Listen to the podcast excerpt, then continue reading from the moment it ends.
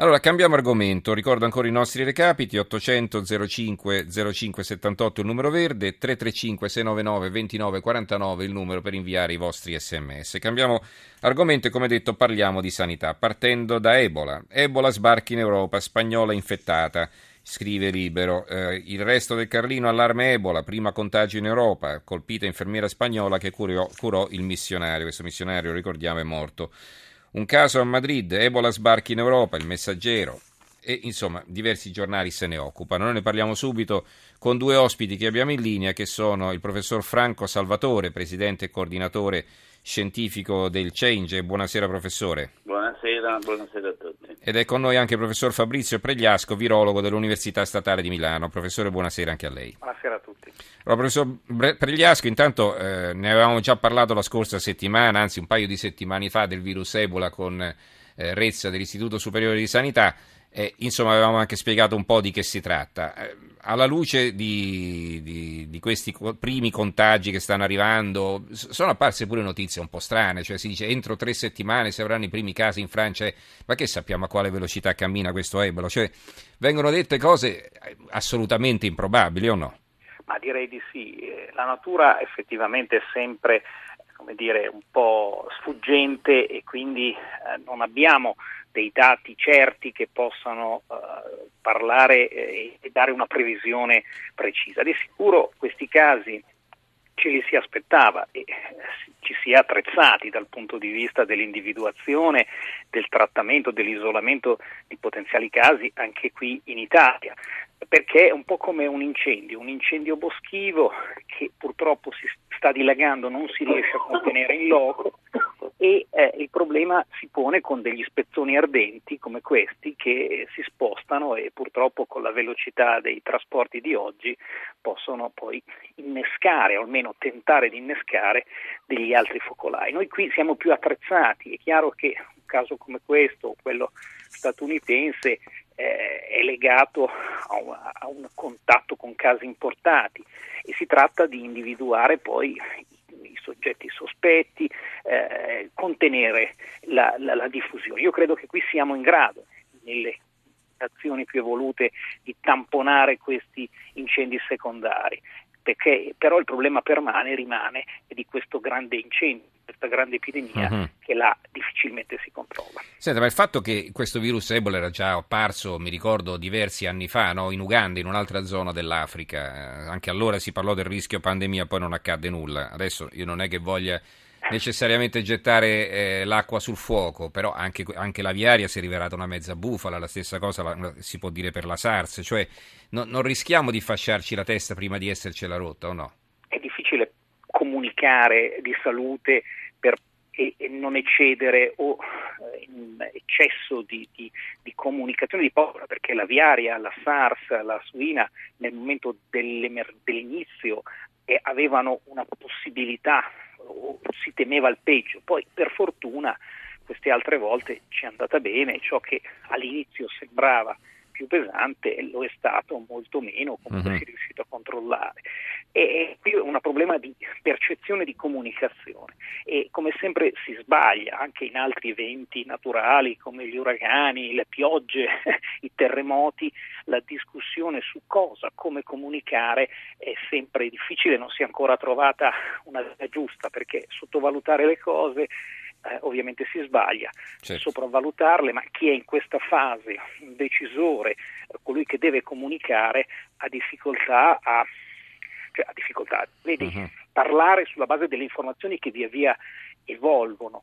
Eh, direi che nel 76 la malattia, è stato il primo episodio, bisogna raccontare questo, era più grave, eh, l- aveva una mortalità superiore, quindi nel passato alcune persone che presumibilmente eh, come caso indice erano state contagiate da pipistrello, da uno scimpanzé in zone rurali dell'Africa, poi arrivavano nel proprio villaggio e purtroppo sterminavano i propri congiunti, mm-hmm. le, il proprio villaggio, ma la malattia non riusciva a diffondersi sì. proprio perché è troppo cattiva.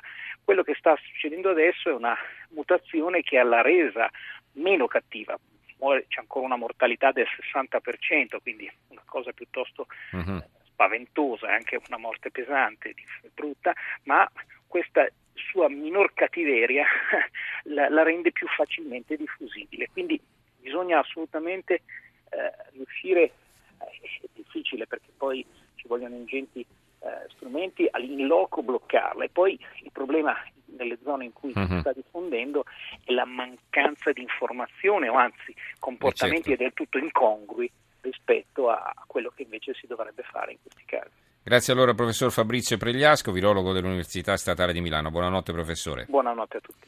Allora abbiamo con noi come detto il professor Franco Salvatore. Che cos'è il eh, CENGE e il Centro di Biotecnologie Avanzate di Napoli? Eh, sì, noi non sì. sappiamo che a Napoli, noi non sappiamo, insomma in molti non sanno purtroppo che a Napoli c'è un centro di eccellenza a livello mondiale, perché non stiamo parlando di di, di, un centro di ricerca che così si arrabatta come, come, meglio può. Ecco, stiamo parlando di un colosso della ricerca biotecnologica e un colosso che eh, anche in questo caso, nel caso in cui in questo impegno che si è concentrato nella ricerca di una soluzione, di una cura a, per contrastare il vaccino Ebola, quindi un, eh, un vaccino in questo caso, ecco, anche in questo caso ha mostrato eh, di saperci fare. Ecco, di che cosa stiamo parlando, professore? Stiamo parlando dell'individuazione diciamo, di quello che potrebbe diventare un vaccino. Insomma, adesso dobbiamo andarci coi piedi di piombo perché se ne sono dette tante anche in questi giorni, no?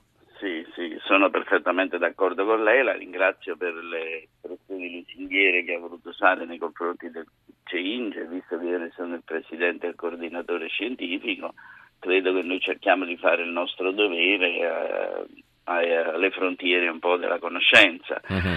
in questo settore della biomedicina e quindi cerchiamo di fare il nostro meglio. Abbiamo avuto, per così dire, l'interesse e la fortuna di avere questo gruppo di studiosi che tra l'altro partono dal suo esponente maggiore che è un napoletano anche se ha vissuto in tante parti del mondo e dell'Europa eh, che ha fondato una piccola società. E siccome noi abbiamo eh, e, e tuttora incubiamo delle, delle company di piccola dimensione fino a 20 persone, così come è questa company Okairos che ha studiato questo possibilità attraverso uh-huh. delle metodologie innovative, direi anche un po' geniali, proprio inventate dal professore Cortese e dai suoi colleghi, il professore Nicosia e alcuni altri, e che in questo gruppo di ricerca hanno studiato e eh,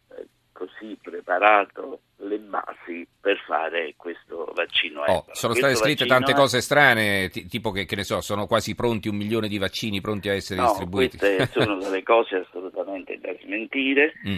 La ringrazio per avermi aiutato a dire queste cose, che sono cose che poi di bocca in bocca, attraverso i video, persone anche un po' sconsiderate che certe volte lo fanno senza accorgersi delle esagerazioni che eh, certo. possono danneggiare la società che ascolta. Ora quello che le posso dire è che questa piccola società fondata appunto, dicevo, da alcuni studiosi di natura napoletana eh, ha avuto una sede nel CEINGE, forse la più importante per lo sviluppo di questo vaccino, e poi anche un'altra sede a Pomezia. Uh-huh. E nel 2013 Okairos è stata acquistata dalla Glaxo, con la quale continua a collaborare sulla base di un contratto di ricerca pluriennale. Uh-huh. Uno dei vaccini, che ora è di proprietà della Glaxo, è un vaccino innovativo contro il virus Ebola, che ha avuto risultati molto incoraggianti in modelli animali, come è uscito anche su sui giornali di larga tiratura uh-huh. scientifica come Nature Medicine proprio lo scorso mese a settembre. Sì.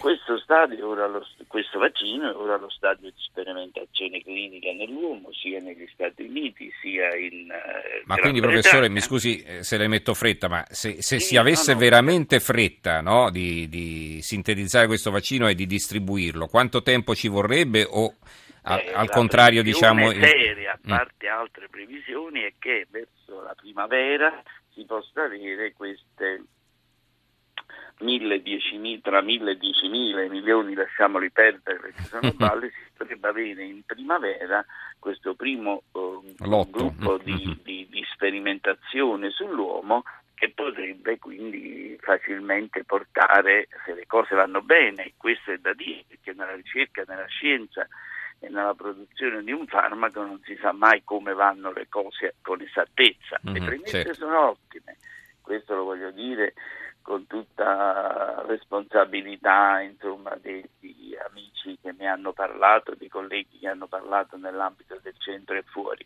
certo. però non possiamo essere sicuri al 100%. Comunque Benissimo. nella prima parte della primavera, diciamo, per essere prudenti, noi potremo avere una sperimentazione talmente estesa da poter portare poi ad una produzione in larga massa. Eh vabbè, Dove, ma quindi... questa è una cosa che si dovrebbe eh, mandare alla Glaxo o al Beh certo, certo. e comunque rimane... E eh, va bene, comunque voglio... rimane la, la prima geni... Geni... la genitorialità, no? Che... La genitorialità. Di questo la ringrazio e la voglio sottolineare, se mi permette ancora un istante, è proprio che a Napoli, in questo centro di ricerca che è all'avanguardia, che soprattutto è stato in grado di formare competenze e infrastrutture tecnologiche che sono serviti a gruppi di ricerca di alto livello di produrre ricerca eh, molto buona. Molto avanzata. No, no, Bene, grazie. È successo che noi speriamo di poterci mettere come fio, piccolo fiore all'occhiello.